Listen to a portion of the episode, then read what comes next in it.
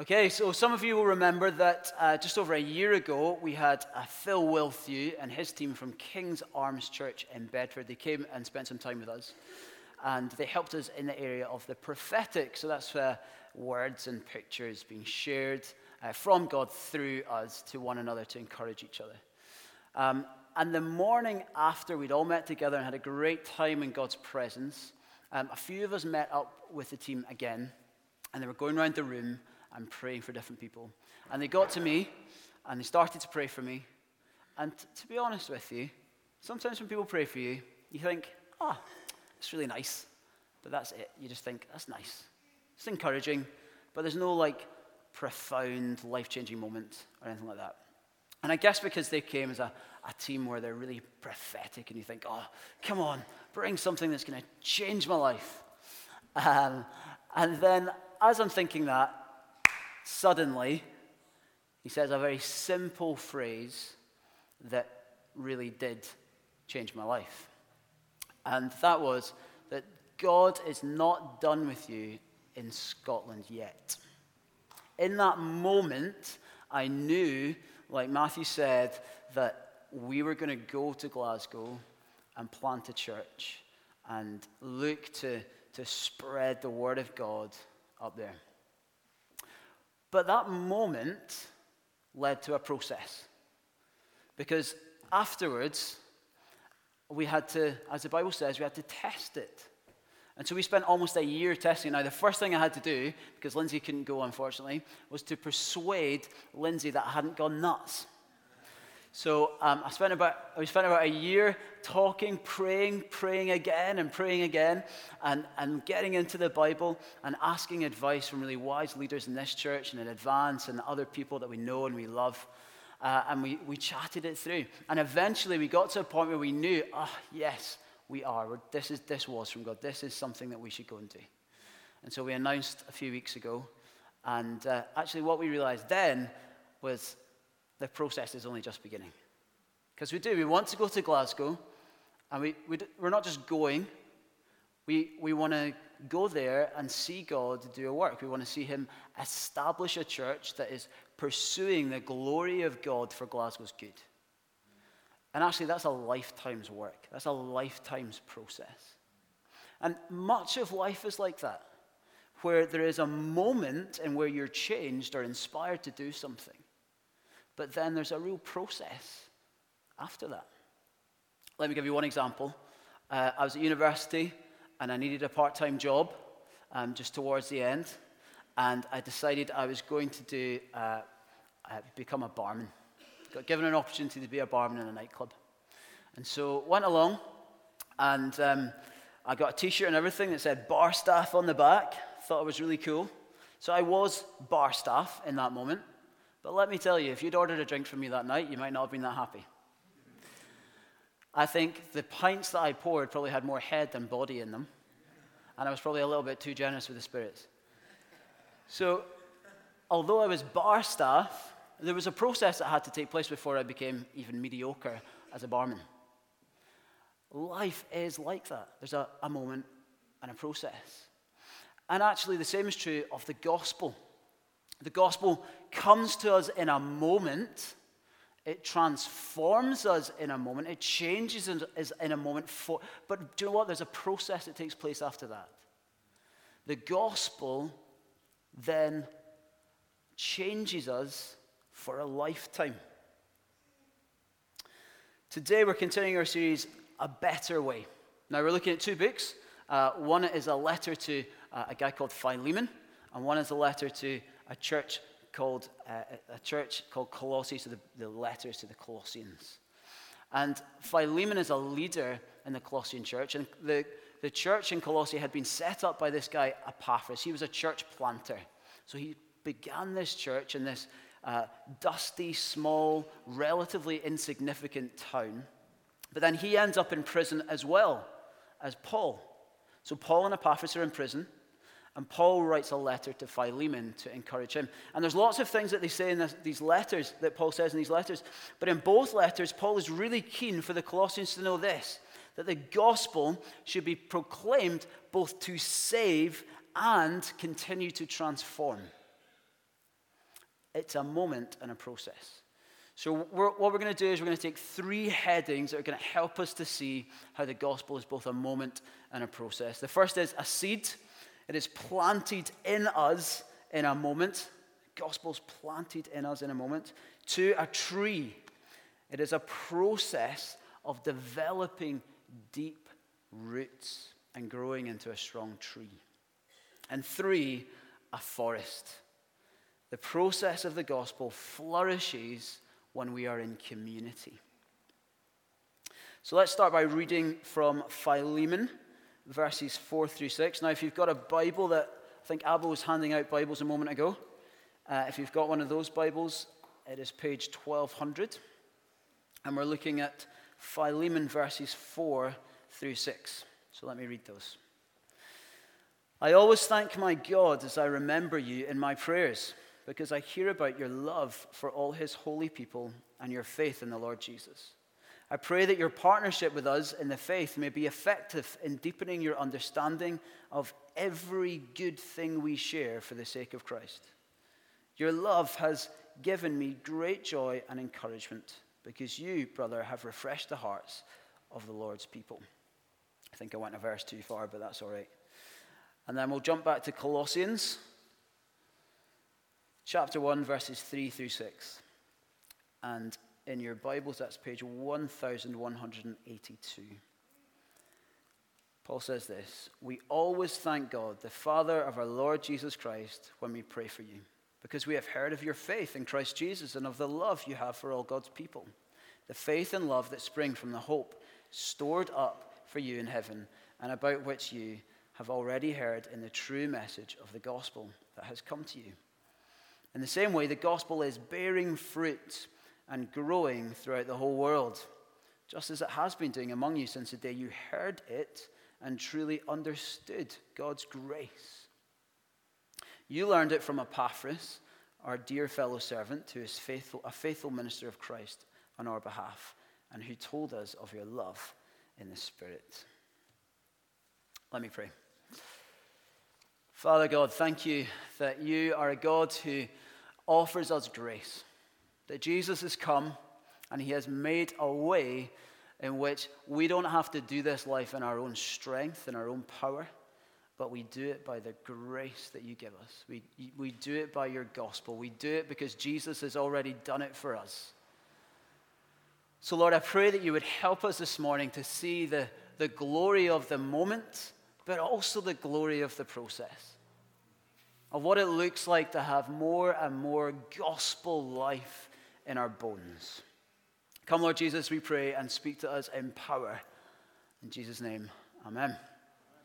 Okay, so the first one is the seed. Now, the gospel is the seed planted in our hearts in a moment. Now, now, in that moment, we believe that the good news about Jesus has the power to make all things right. That's the heart of the gospel. I was uh, at this church planting course that Matt was talking about a minute ago, and uh, we were, we were hearing some incredible stories. And one of the guests with us who was speaking came to us and said, Look, what I'd like to do for one of the sessions is simply just tell you stories of gospel grace at work in people's lives where we are working at the moment. So he's working in the Middle East, he's working in North Africa, uh, and he's working in Eastern Europe. All tough places to pro- be proclaiming the gospel, to be sharing the gospel. And he told this story of a young woman from Syria. Her life had been turned upside down. She was in turmoil. Her home city had been bombed. Uh, she was, uh, she, she had friends and family who had been hurt, and they were fleeing the violence. So, as they flee the violence, and she's feeling just devastated. All they've got is what they've got on their backs. She lays down one night, goes to sleep, and she gets a dream. Now, she has a very vivid dream. And in this dream, she sees a border crossing.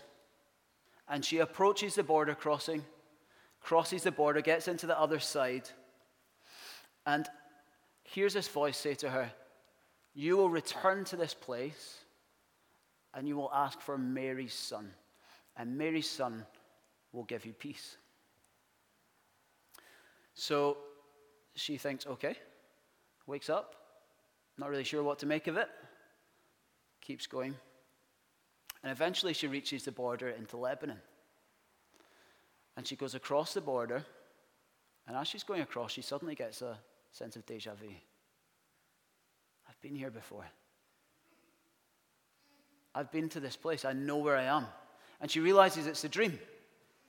And she crosses over and she's in this border town that's under the control of Hezbollah. And if you know anything about Hezbollah, you don't want to be a Christian uh, in that area because it's going to be really dangerous.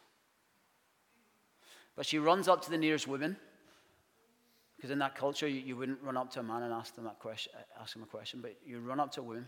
So she run, runs up to this woman and she says, Do you know Mary's son? And it just so happens that one of the churches that this guy who came and visited us has been working with, an underground church in this area, has been um, flourishing underground. And this woman that she comes and asks this question to is part of the church. And she explains, Yeah, I know Mary's son. I know who he is. His name's Jesus.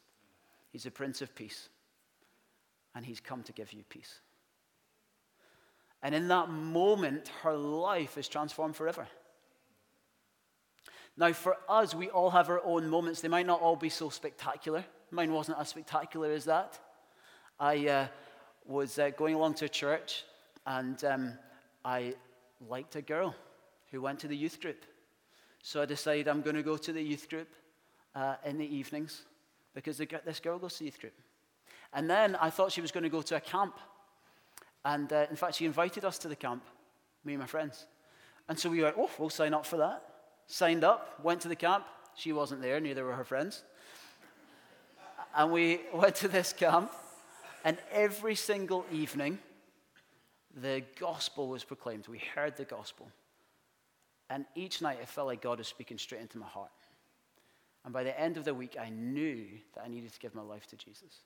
So, in a moment, my life was changed. Now, you'll have your own story. If you're a follower of Jesus, you'll know that moment where Jesus changed your life forever. At that point where you said, I will follow you, Jesus. It is the gospel that the Colossians had already heard and believed through Epaphras, and it's the gospel that had given Philemon faith. In a moment, we go from spiritual orphans to sons and daughters of God. In a moment, we go from guilty to justified. In a moment, we go from ashamed to honored. In a moment, we go from being enemies of God to being friends of God. In a moment, we go from failure to victory. In a moment, we go from blindness to sight. In a moment, we go from death to life. In a moment, we go from hopelessness to hope. In a moment, we go from turmoil to peace. And there's more. In a moment, our life is changed. In a moment, we're given this seed and we have a new life. The gospel is good news. It's good news for the Syrian woman who, was li- who is now living in Lebanon. It's good news for these Colossians. It's good news for us in Poole and it's good news for the whole world. And now we have a responsibility. Those of us who have received it, like Epaphras, we need to proclaim it. It's not good news so that we can say a prayer and then hide it away. Now, the temptation in our culture is that we will just behave like individuals. We'll just continue to see religion as a private matter. But the Bible doesn't describe it that way ever. It's supposed to be something we do together and something we're supposed to proclaim. We're supposed to tell other people. We're supposed to be ready to answer questions like, Do you know Mary's son? Now, that's God's design for spreading the gospel all around the world. It's His design for spreading life. God spoke life into being. He spoke to Abraham and he promised him that he would uh, have a nation, he would be the father of a nation that would bless all nations. God spoke through Moses to the people of Israel, he spoke through Joshua to the people of Israel. He spoke through the judges. He spoke through the prophets, these prophets that pointed forward ultimately to a person who would come and save them. And then he spoke through John the Baptist, and John the Baptist came proclaiming the kingdom. That's fun. Thanks, Rob. Must love John the Baptist. Is that your favorite Bible character? Um, John the Baptist, he comes with music and he he proclaims the kingdom of God is at hand, repent. And then Jesus himself comes preaching. God comes to the earth preaching, proclaiming the kingdom of God is here. And then, when the church is born, after the Holy Spirit is poured out at Pentecost, the very first act of the church is this Peter, the bumbling guy who couldn't get his words out when Jesus was going to the cross, that guy stood up and he proclaimed the gospel through the prophet of Joel. We are made to proclaim the life giving gospel. And God's design is that we speak it out. Now, the, the temptation is enormous, isn't it? To be honest, I can feel a bit awkward and weird trying to explain the, the gospel sometimes. And that, that is a cultural thing. But the loving thing for us to do is to tell people about this gospel that can open their eyes and set them free and transform them forever. It would be cruel of us not to. If we really get this, if we really believe this, it would be cruel not to share that gospel is good and it can set you free. There's a really popular quote that's often wrongly attributed to St. Francis of Assisi. Probably heard it share the gospel, and if necessary, use words. That sounds great, it's just not true. It's not true. Time and time again, the Bible makes it clear we need to share our faith with words. Now, let me be totally transparent with you. Sometimes it will go really well, sometimes it won't. I was feeling stirred the other day um, while I was in the pub that uh, watching a dire England game, by the way, no offense. England, Germany, nil nil, pretty, pretty poor. Anyway, watching that, and I felt stirred that I should do something during this boredom that was um, a bit more than just sitting watching football. And so this guy comes by, I could tell he was a bit drunk. And I thought, okay, well, I'll try and engage him with some conversation, because often drunk guys are the best people to engage in conversation, let's be honest. And I tried to talk to him, and when, when I start talking to him, my intention is that I get a bit of banter, and then we move on, and I can hopefully tell him something about who Jesus is. His intention is, let's have a fight. so, so I spend 20 minutes basically begging this guy not to take me outside to fight me. So sometimes it won't go well. But you know, as I left that, uh, there's, no, there's no good ending to that story. As I left, I realized something. That's what we're supposed to do. We're supposed to have a dogged determination to keep going and keep going. I felt God say, you know what, Ian? It didn't work out this time, but keep going. Keep going keep getting up again and telling, trying to tell people about Jesus. Some will receive its life, and we need to have a dogged persistence in sharing it as we go. So we've seen that the gospel is like a seed, but it's also like a tree. Not only is the gospel planted in our hearts in a moment, but we, when we hear the gospel, it then moves us to a place where we start to grow. You don't put a, a seed in a plant pot and just expect it to do nothing. You hope that it will grow roots and then sprout up and you will start to see something develop. Colossians 1:23 continue in your faith established and firm and do not move from the hope held out in the gospel. This is the gospel that you heard and that has been proclaimed to every creature under heaven and of which I Paul have become a servant. Paul prays that Philemon's experience as well is that the gospel would deepen and that the Colossians here would not move from the gospel. So Paul is desperate that this little church in this little dusty town in the middle of nowhere could see that they have received the seed of the gospel eh, as their faith, but now their faith in the gospel would grow strong and deep roots to establish more and more life. Christianity is not this. It is not to be saved by the gospel and then just to point to good works. It's not to just then try really hard to become good. It is to be saved by the gospel and to grow by the gospel. What do I mean by that? Well, I mean that it will truly change us as we look to the object of our faith, Jesus. To apply this gospel, which Paul says is a gospel of grace, which is a free gift, is to flee from moralism and self righteousness. That's what we've been saved from. So why put ourselves back under that burden? We can't do it. We can't become more like Jesus and display his goodness in our lives without life giving power. The life giving power that comes to us through Jesus, through the gospel. And that's why we need to keep proclaiming it again and again and again. We need to not only preach the gospel to others, we need to preach the gospel to ourselves. You don't move on from the gospel, you don't graduate from the gospel. The gospel is always the center point of our Christian faith. The gospel is not just a moment, it's a long, a lifelong process for Christian growth. This is what the process of a gospel centered life looks like. I will be faithful as I receive God's faithfulness to me.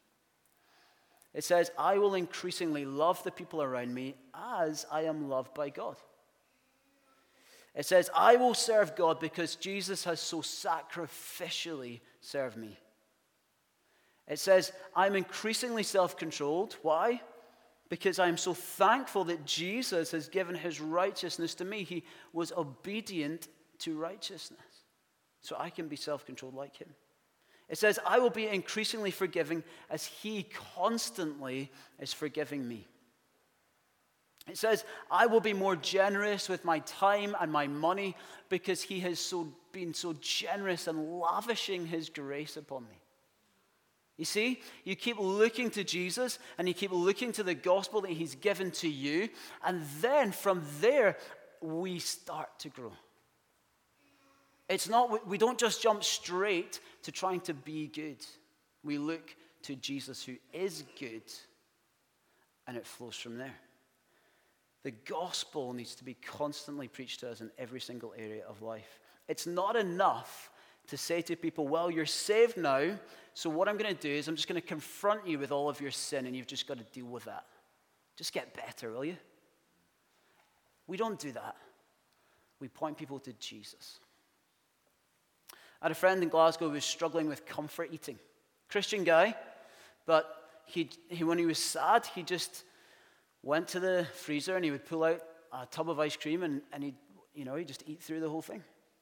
Or he'd go out to the shops and he'd get a, a big bar of chocolate or whatever it was and he'd, he'd, just munch through it. So he came to me and he said, Look, Ian, I need your help. Um, will you help me with a gym regime?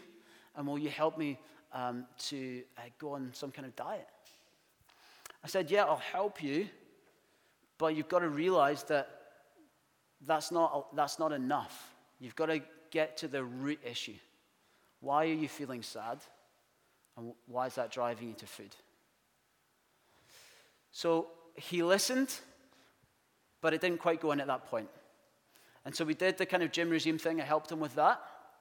And it started to go really well. So for a few weeks, he was in the gym loads.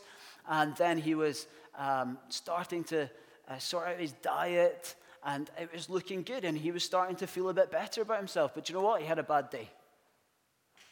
And when he had a bad day, he ate, he ate a couple of donuts, um, and he stopped going to the gym. He didn't go to the gym that day.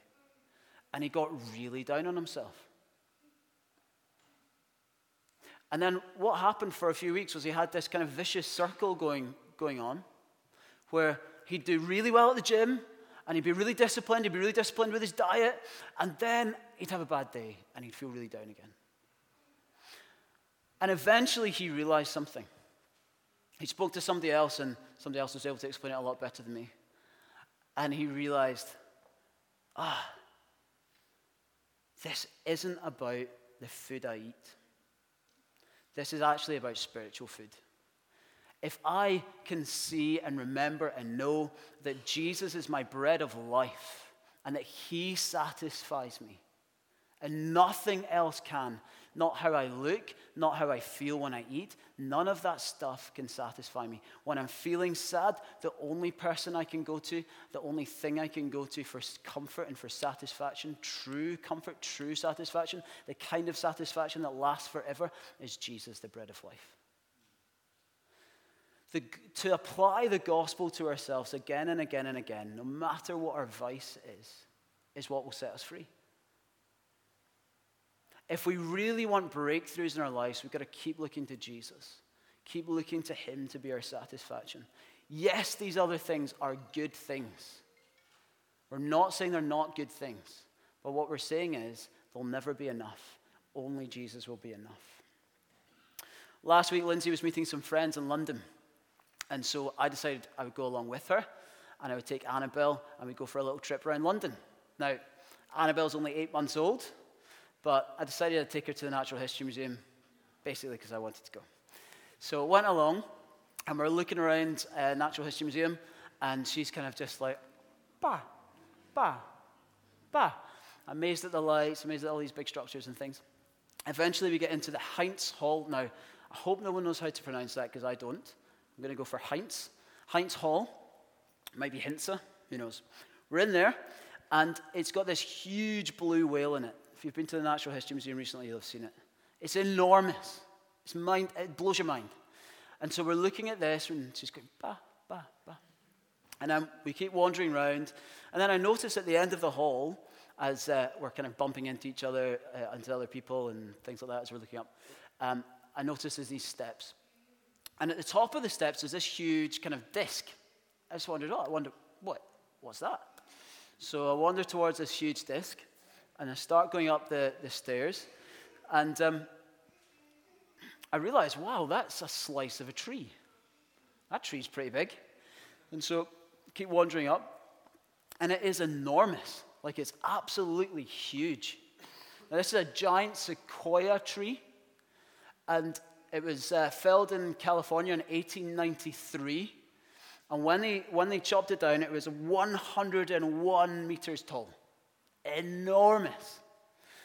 Absolutely huge. Now, I would never have believed that a tree could be that big. Never, I never would have believed that. And as I was preparing for this, I, I realized I don't know if I believe that I could be a spiritual giant. I don't know if I believe that I could be a, a big tree. A tree that's grown by the gospel and has turned into this life giving, incredible structure that people come to for shelter and love. I, I, don't, I don't know if I believe that. And actually, I felt like God was saying, No, you, not only do I believe that for you, I believe that for every single Christian in the world. All of us have the potential to be spiritual giants.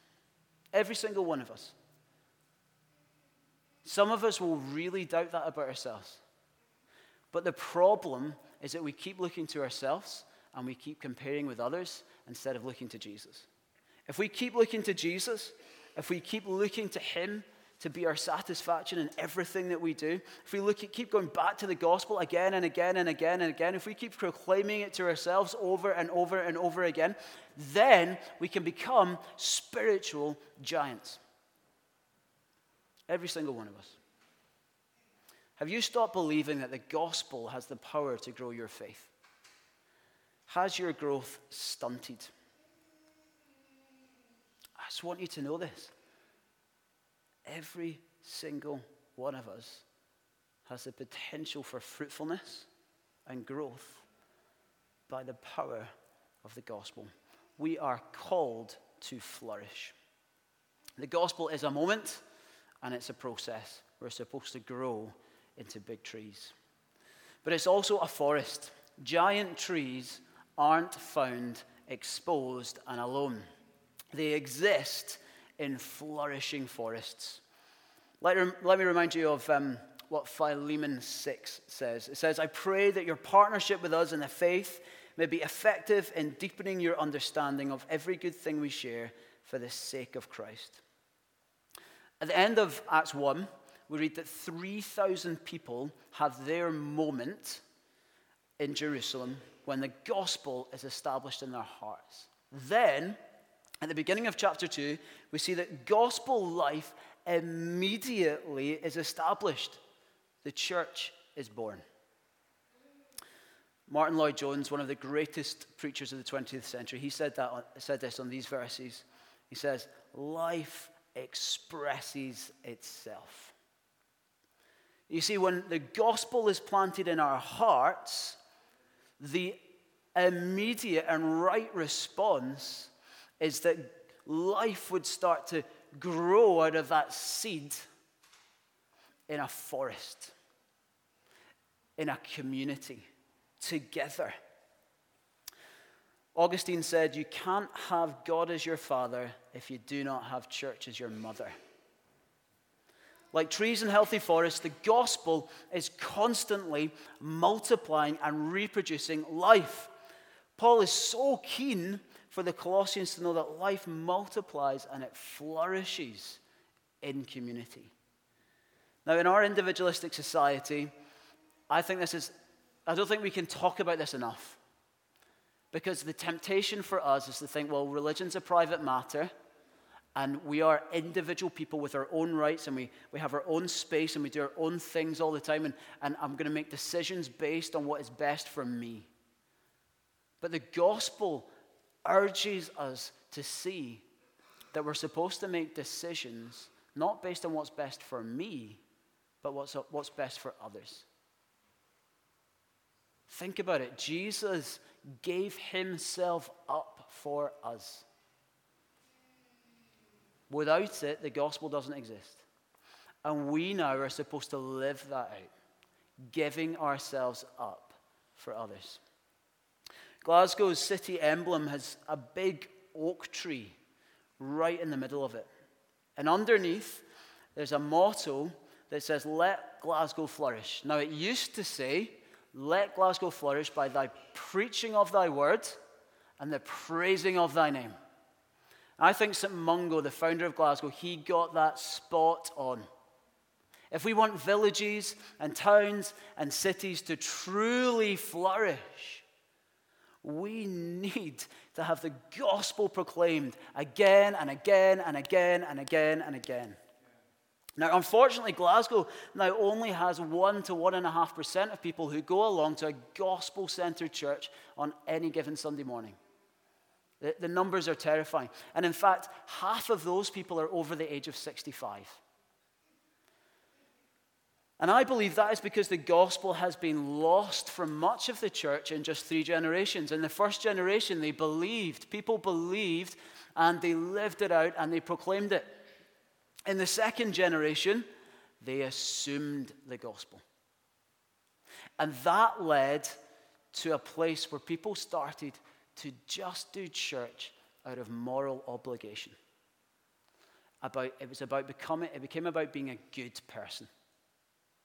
And so the third generation came along and they looked at it all and they went, What is this self righteous religious nothing? I don't want anything to do with it. And I don't blame them.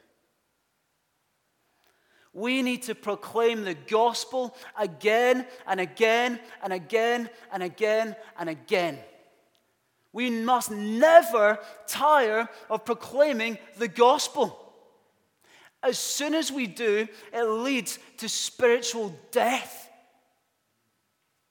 But if we continue to proclaim this simple gospel, it leads to life.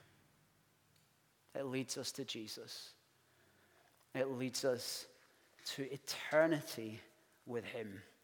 It leads us to flourishing villages and towns and cities where people are not selfish anymore, but live sacrificial, gospel centered lives. Now, Paul helps us to see that partnership isn't just local church, it's also worldwide. The relationships between Paul, who's in Roman chains, Epaphras, who's also in prison, Philemon, who's the leader of the Colossian church now, or one of the leaders, and Timothy, who is Paul's apprentice, and the church in Colossae, are vital to all of their growth. So, Paul, this giant of faith, he'd helped Epaphras to plant this church, and now he's helping Philemon and the others to strengthen it. And he's saying that actually all these relationships are vital to his growth and theirs. Um, as you will probably know, we're part of a, a movement called Advance, and our tagline is planting and strengthening churches. And that really is happening. We have churches all around the world cheering us on. We have people who come and help us with our kids' work. We have people who come and help us with worship. We have people who come and help us with preaching. Matt today is helping another church in London, in Ealing. He's helping them with uh, eh, bringing in elders we are in a position where we, I am so thankful. Lindsay and I prayed for this when we were in Glasgow that we would be part of a movement like this. And we feel like Advance has answered those prayers, that God has answered those prayers through Advance. Let me just give you one example of the way in which we feel that we're being partnered with when we go to Glasgow. Next month, in December, I've booked up to go to Glasgow to go and pray and to, to spend time just thinking about what is it that we're going to do in Glasgow. Let's, let's think about strategy and, and pray what, what is it that God wants us to do? What's the vision? And Matt, Matt Hosier, who's our uh, senior pastor here, if you don't know him, he, he's coming with me to do that. That's incredible. All we are right now is an idea. Let me be brutally honest, that's all we are. We're an idea, we're a vision that God's given us to be a church in Glasgow. It doesn't benefit him to come and spend time with us and do that, but he does it anyway. And I see it time and time again with an advance. We should be so thankful for that.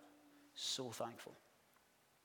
There is genuine partnership in advance, and we're called to genuine partnership in the local church. And I see that too. I'm so thankful for you guys. I'm so thankful for Gateway. I'm so thankful that God brought us to this place. I'm thankful that you're supporting us as we go. I'm thankful that I've, got, I've been given the opportunity to pray with you, to hear God's word from, from some of you, from, uh, to be able to, to just spend time with you and, and be loved by you in all sorts of different ways. That's partnership. We're doing it together. We're like a little forest, cheering each other on, helping each other out where there is life being given to us. Now, just as we wrap up, if there is anyone here who hasn't yet received a gospel seed in their heart, please do come and speak to me. I'm going to be down here while we're worshiping. Um, come and, I'd love to speak to you.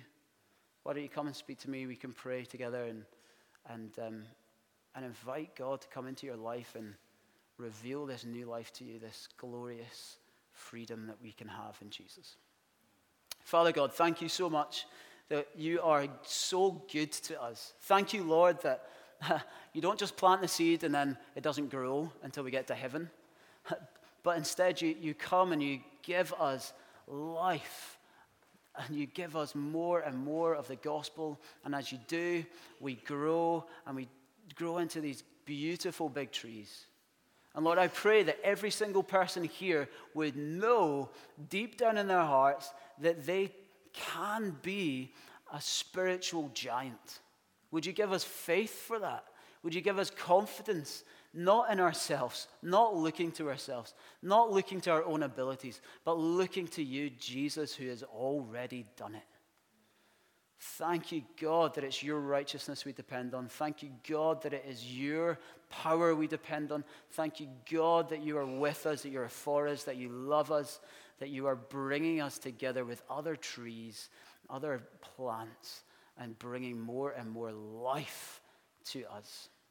So we pray for more life in this place as we worship together, as we stand together to worship. In Jesus' wonderful name, amen. Amen. Brilliant. Thanks, Ian. What I'd love us to do is to to focus in on that on that seed, focus